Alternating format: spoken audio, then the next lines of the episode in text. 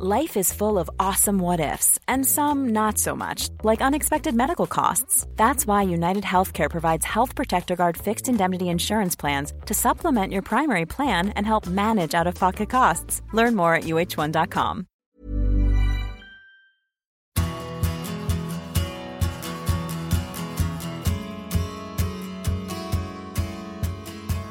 Hello, friends of The Big Interview.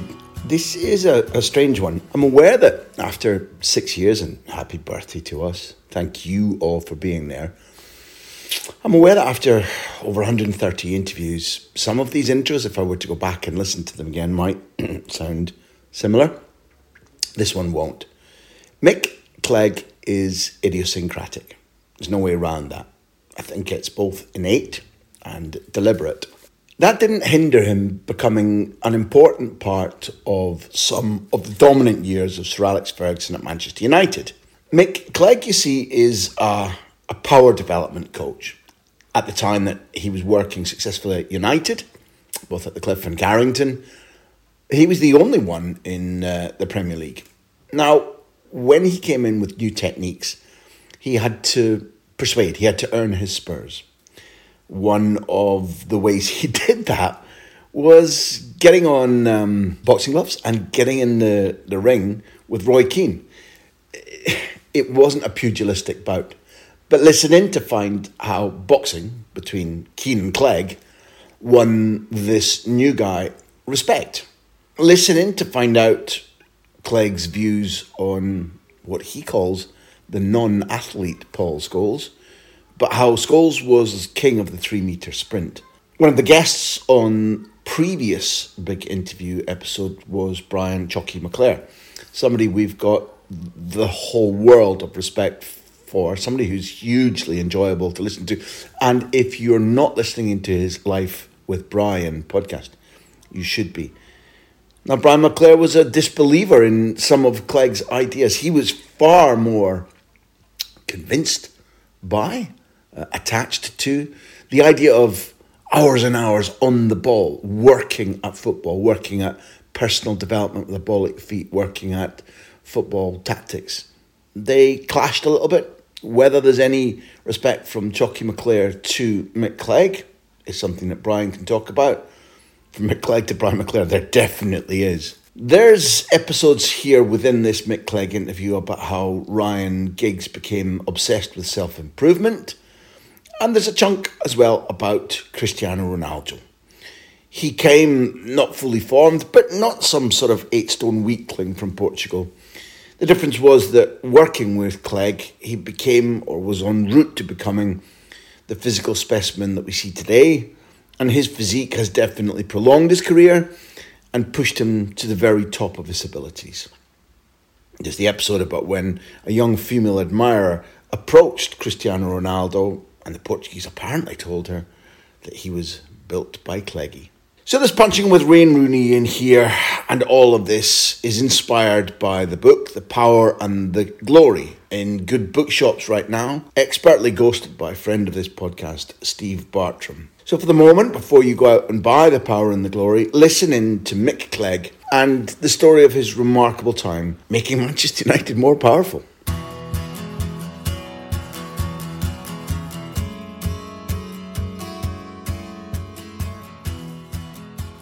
How do I approach working with Roy Keane? I had a consultation with him, because I wouldn't work with him until I had a consultation, which is a cup of tea in a canteen, to discuss what he'd done before, to see if my type of work he'd ever been, exposed to. And of course he hadn't, apart from one thing, and that was boxing. So I had a boxing club at the time at my Olympic gym, it's called Olympic Boxing Club. And so I said to him, well, we can use some of the techniques in boxing that I've used for your training, performance training especially, but we need to build up from some other ways, that you haven't done. He'd never done weights before. So I said, we'll put a package together for you and see how it goes on. So I went with Roy down into the gym, starts training him, and Roy loved what we was doing, and he was passionate about it, and that showed through. Roy's passion showed through. He put everything into it. He was a fantastic lad to train. But what happens then? Roy, being the captain of the team, he has a massive influence on the team. So the first person that came along from when Roy was training was Wes Brown. We were using focus mitts here, which is how you start everybody in boxing, is using the focus mitts. Because football is in essence about one thing, scoring goals. So you think in terms of the pads being the target, and then the boxer or the lad, the footballer who's doing the boxing type training is going to hit the target.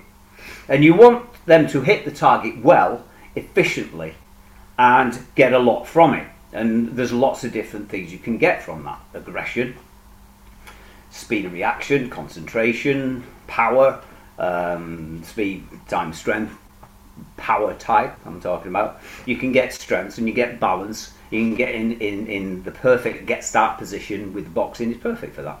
So there's so many different facets to boxing training, but never did they go in a ring or spar. Never. That would be horrendous for footballers. But the thing is that you can look at somebody, you can listen to somebody, you can feel somebody. When they hit your hand, you're getting a real feeling of who they are, what they've got. Because the punch doesn't come from the arms, it comes from the hips, it comes from the legs, from the back and the arms, and you can really feel their power. You explained to me that there was no sparring involved, but by the end of that summer when Wes came along, and I think you explained that he was quicker, that he was sharper. How did that, because that summer, when you talk about the players coming back and witnessing what was going on, and I won't use the word sparring again, but you caught attention, or the players' attention was drawn to Wes and Roy and what they were doing. And I think you had an outdoor session at one stage, which just explain that, because I think one of the things that people who are devoted to football, in my opinion, lack most is access to envisage these things and understand these things. Nobody that listens to this podcast is looking for celebrity tales. No. But we're surrounded by people who love football, who are fanatical and want to understand more. And one of the sad things about the span of my career is that previously, after a game, you would go and have a drink in the manager's office. Yeah. Often you could watch training. And if you wanted to watch training to learn, it was the best resource, whether you're just an enthusiastic fan or you're a broadcaster or a writer, because you change and you learn and you get rid of some stupid preconceptions. So I'm asking about the way in which you squared that circle, because you won Roy's respect. Then you were impressed, I guess, by his dedication and his surge to be the best at what he was doing with you. And then Wes comes along, and it comes to a culmination with the two of them that summer, which must have done you very, a lot of good in terms of credibility. So I've got 18 lads out on the pitch. All right, I'm going to do 18 different exercises 17 actually. Because one of the exercises is going to be doing focus mitts. We need boxing with me. We call it boxing because it's so simple to call it boxing. Nobody's going to be throwing punches back at them, not even me. I'm the only one who gets punched. How many rounds of boxing, how many punches I've taken on my hands over the years. Well, if you imagine 18 players, and we've got loads of different exercises in the circuit, okay? I make sure that everybody's got an exercise, then we move from one to the other. So I'm there doing boxing with two of them to show what we're going to be doing. All right, so I get Roy out and we do a minute on the focus mitts. Everybody else is watching. And then I get Wes to do another minute. And as you can imagine, the two completely different athletes. Sizes, speeds, power, etc. Reach, I suppose. All them different things. And of course me, like I'm a nasty little old bugger, you know what I mean? Shouting things at them, which they love. You use it, don't you? You use it to get attention from the crowd, to get attention from the person you're working with. And it's fantastic because the lads wanted to see it, So we did just two rounds to show them and said, you're going to be doing it next. Now, I'm not expecting, this quality, but I want you to do it. Have a go at it, you know what I mean? So they did the first two rounds and they got an absolute standing ovation because they looked like they'd been boxing for years. And so it's like, wow. And so people wanted to do it. So then we had all sorts of shoulder presses and jumps and, squats and, midsection stuff and everything. But everybody had a go at it. But what stood out that day was them too, the way that they performed in their 1 minute. It was boxing training for football. All my exercises, every single exercise that I do, is specific to football. Now, to take each exercise and split it down to show you where it's specific is not the easiest thing to do. You've got to go a little bit scientific on that. But every single one of them it's got footballers in mind. And then I use other exercises for cricketers, and other exercises for rugby players, other exercises for weightlifters, etc., to get the effect. But what you're looking for all the time, you're looking at footballers. So first of all, you have to be really knowledgeable about the skills of football.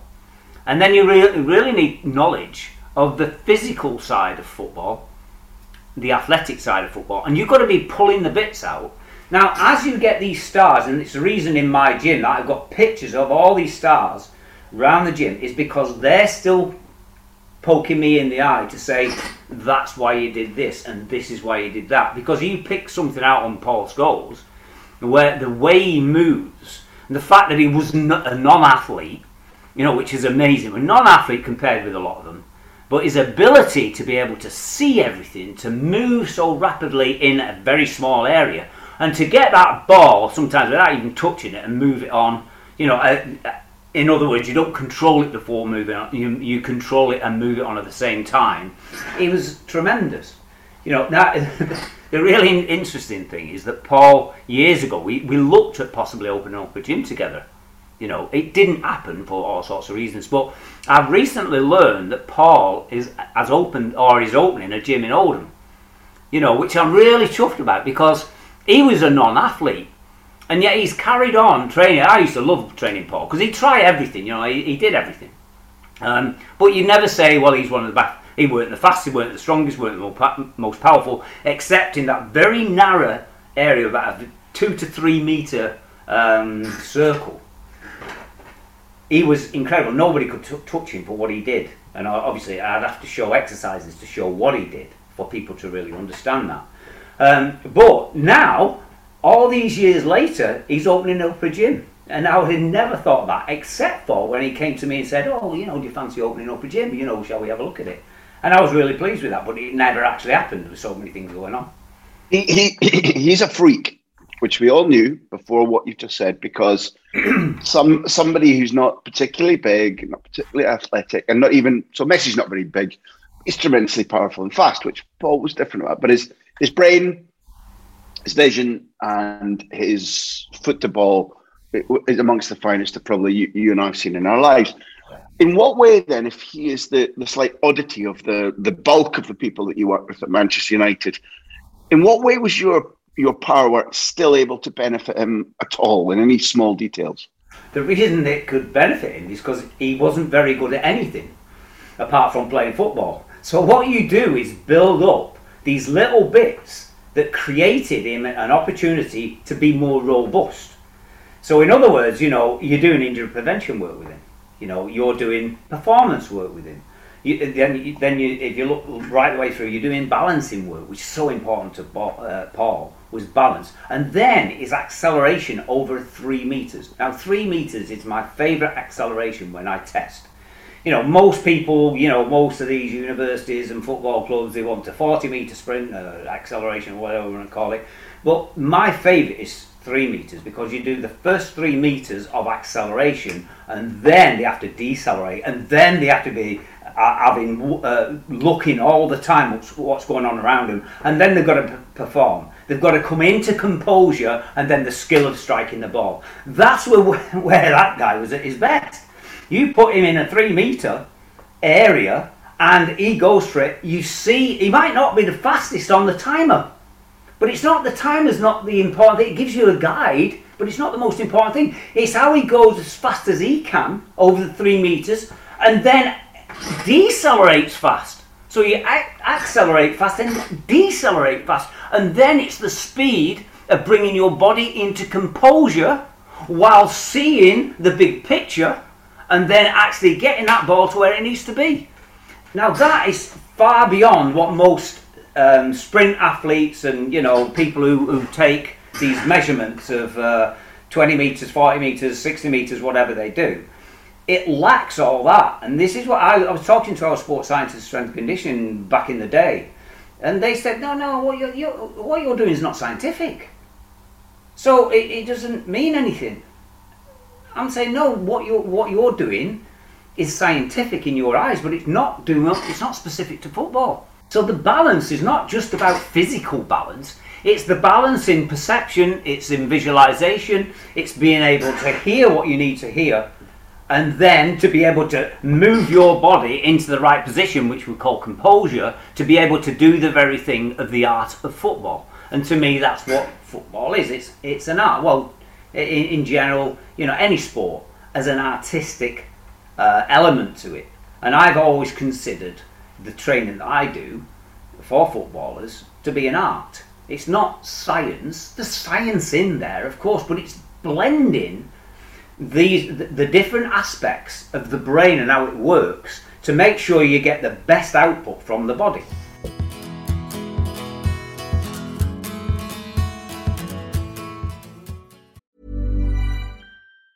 Planning for your next trip? Elevate your travel style with Quince. Quince has all the jet-setting essentials you'll want for your next getaway, like European linen, premium luggage options, buttery soft Italian leather bags, and so much more. And it's all priced at 50 to 80% less than similar brands. Plus, Quince only works with factories that use safe and ethical manufacturing practices. Pack your bags with high-quality essentials you'll be wearing for vacations to come with Quince. Go to quince.com/trip for free shipping and 365-day returns.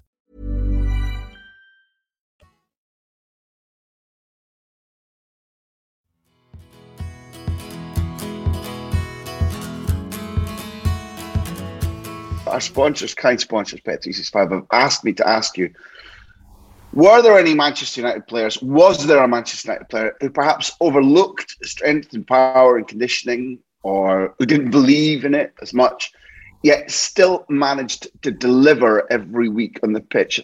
And I think, mate, the reason they're asking that is that football has a legendary presence for the guy who, and I've seen this, Marcelo Lippi at Juventus, took me to training and he pointed out a particular Portuguese player who was cold and wearing three jackets and hats and training and mooching around. And he said, rubbish, terrible trainer, but come Saturday or Sunday, 8 out of 10 every single week. Do you recognise that character? Were there people who just didn't understand or buy into what you were doing, but still somehow managed to perform properly over a weekend? I'd spent quite a bit of time with Brian McClair. Brian did not believe in what I did. He did not believe in the gym. He believed in the 10,000 hours principle. Brian believed that, the kids should have a ball at their feet for 10,000 hours over the set, is it 8 years or something like that? That's what it's got to be. He said to me, I never went in the gym. Never. I never did the gym training. And yet, he was a top-line professional footballer. Nobody can ever take that away from him. And then he came into coaching and, running the academy. So I would never take that away from him. But I do say he's probably a one-off. And he was from the bygone days, if you like. Now, I understand him because what he was seeing was, as things developed, there was more and more strength and conditioning, sports science, analytics, all this. And he could see that the game was being overrun by all these people who actually didn't even know about football. I mean, the basic strength and conditioning guy is not really a footballer. He's been taught about how to get your biceps strong and your legs and all these things, perhaps a bit faster and turns and stuff like that. But he doesn't see the game. You see, the greatest thing about Cristiano, apart from the fact that he brought all aspects of everything that's necessary to become the greatest footballer, which I think he is. I know people dispute that, but I think he is, because I've seen what he did to bring everything together: his diet, his sleep, his training, his speed, his power, his skill, all these different things. He brought them all together. But the most important aspect of his training, which is way beyond anybody else's, is this: when he's doing any type of training, he's in the game. If he's got a ball at his feet, he's not on, back of the hill at Carrington. He's in a game somewhere. When he's in the gym doing his strength and exercise, he's in the game that he's going to be using this strength. His real strength was his ability to, with vision, to visualise where this work is going to be usable.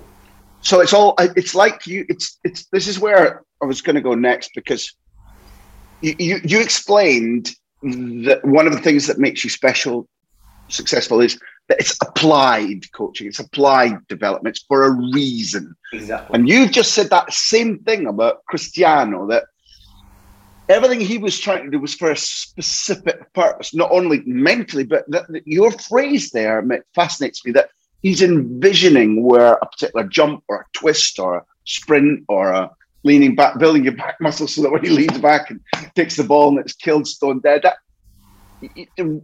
Watching that is fucking orgasmic. Participating in that and helping that must have been wonderful for you. Well, it was, because you see, I'm being taught by these people. These players are coming along, they're teaching me. It wasn't the professor at the university, like I say, but I listened to lads who were going through the teaching process. And I don't think they've got enough football in them, you know, in what they're being taught to really understand what they need. And this is what Brian's big thing was. We're doing too much that's not football. They need 10,000 hours of running with the ball at the feet. Well, of course you don't actually, but that was his just way of, you know, summing it up. You know, you can't just have a ball at your feet. There's so many other aspects to being a footballer, you know, from a physical point of view, from the fitness point of view, from power, like cognitive process, whatever one to call it, there are a lot of other aspects. But he summed it up in saying 10,000 hours with a ball to me. And I understood what he was saying. I didn't agree with him, and that doesn't always go down well, does it? But that's life, you know what I mean? We move on, don't we? When one job's gone, we get another job, and, you know, we just carry on. So... it's very, very important that what Brian was really trying to get at, from my point of view, as I saw it, was to keep the football the most important thing, and to be holding back all these doors that are opening for all these different people coming in. That more people you get in, there's more turmoil. Now that's why, for me, when I had 75 players at United and I was doing the first team right down to the schoolboys, you know, I knew what they was doing. I had a good handle. Now, listen, I'm not the flaming, you know, I'm not very good on computers and writing things down and all that.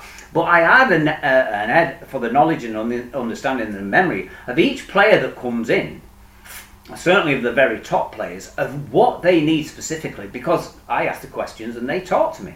You've mentioned Cristiano, and in The Power and the Glory, the book that you and Steve Bartram have produced, you detail something that has become apparent in later years, but anybody who knew him as a young man knew even then that he came to United already absolutely convinced that he could become the best player of all time.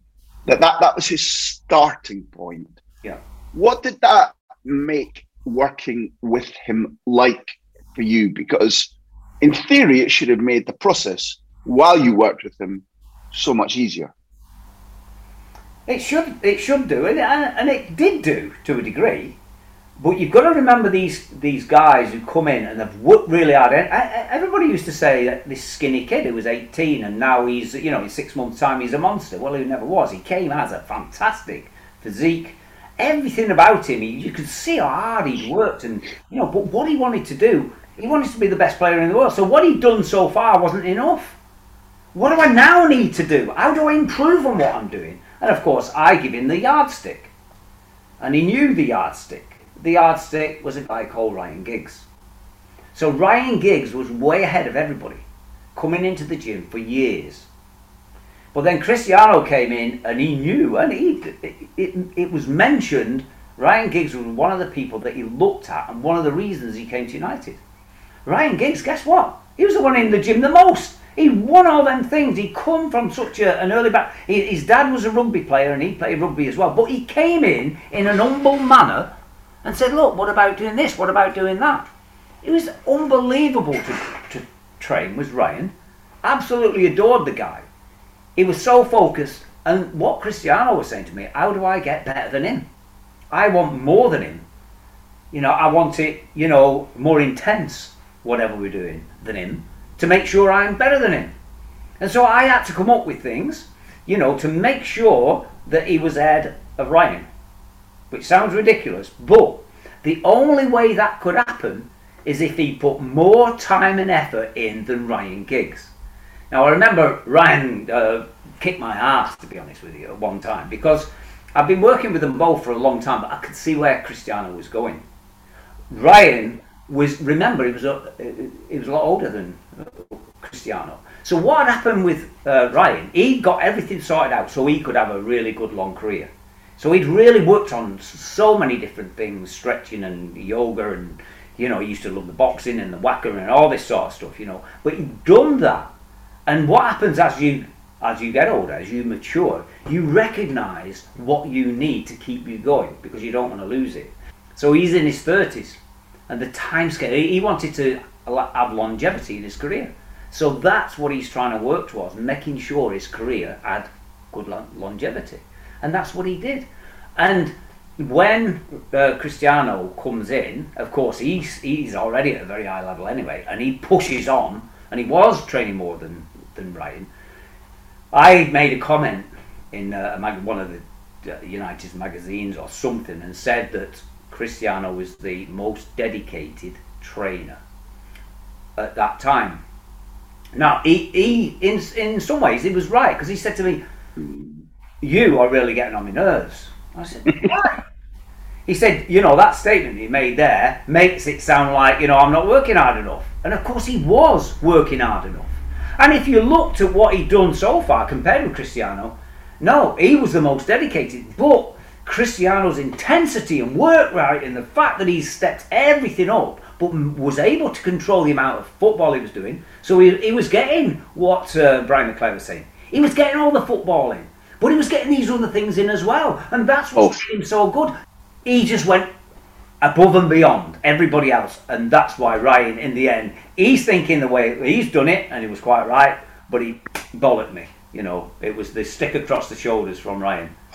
The penultimate one is from our sponsors again, and 365 wanted me to know that, and it's a topic that I love, because when I was young, I read about Bill Shankly. You talked about Alec having done some massage. I used to see pictures of Donravy at Leeds soaping up and massaging his players. It was the most bizarre thing I'd ever seen, but you know, it had a purpose.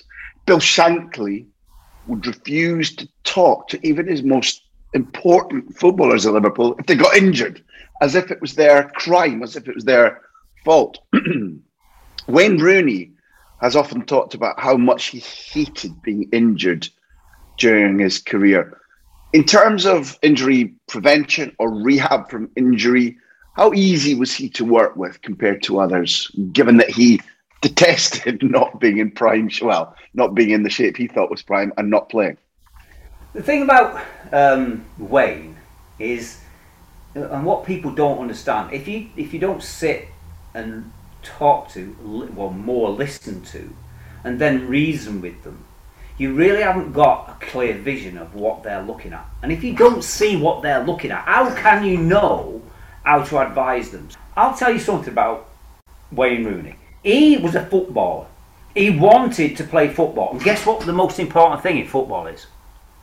Scoring goals! Yeah, so he wanted to score goals. So you see that vision of him scoring goals. What's on his mind? Do you know what I mean? I want to score goals. And he wants to be in the best shape and the best mind to be able to do that, okay? And so the most important thing, when he was at Everton, he said he mainly played six-a-side.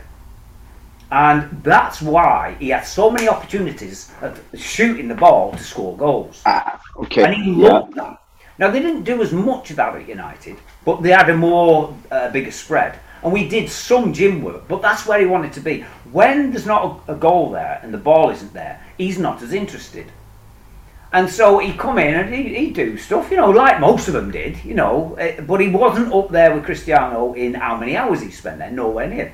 But he still trained very, very hard with the focus on scoring goals. But then he got an injury. Now, he had an injury prior to going to one of the World Cups games. He broke a metatarsal or something like that. That's right. So I've been training some of the players for a long time, and really good lads, you know. And at the same time, Alan Smith was there, because I remember us going out on bikes, you know, around the streets and everything, doing bike riding and that. But when Wayne came in, although he didn't come to the gym very often, what's absolutely startled me about the lad was this, is he wanted to get fit. And I said, look, Wayne, you're going to have to forget your goals at the moment because you can't play goals, or you can't score goals. You have to forget about shooting and being out with the ball. Now you've got to do something that's going to change you into the best shape you can be so that you pick up, when you go to the World Cup, being really, really fit even though you've not played football. Now we're either doing it or we're not doing it. He said, look, I don't know what to do, so whatever you want me to do, I'll do it. So I put him to the test. Do you know what happened? In the gym, within 4 weeks, he was beating every single player on every single exercise, whether it repetitions or whether it weight.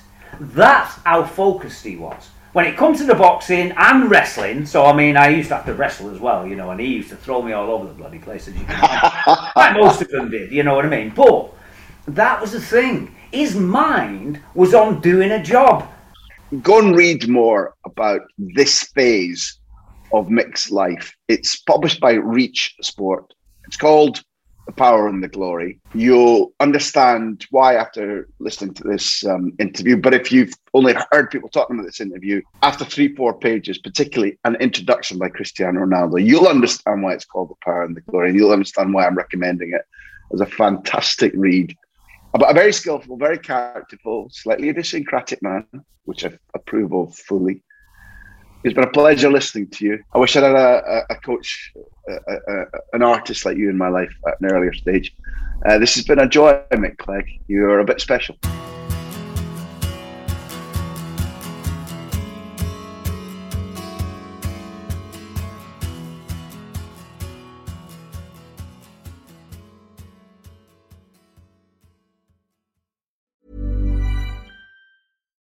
When you need mealtime inspiration, it's worth shopping Kroger, where you'll find over 30,000 mouth-watering choices that excite your inner foodie. And no matter what tasty choice you make, you'll enjoy our everyday low prices, plus extra ways to save, like digital coupons worth over $600 each week. You can also save up to $1 off per gallon at the pump with fuel points. More savings and more inspiring flavors make shopping Kroger worth it every time. Kroger, fresh for everyone. Fuel restrictions apply.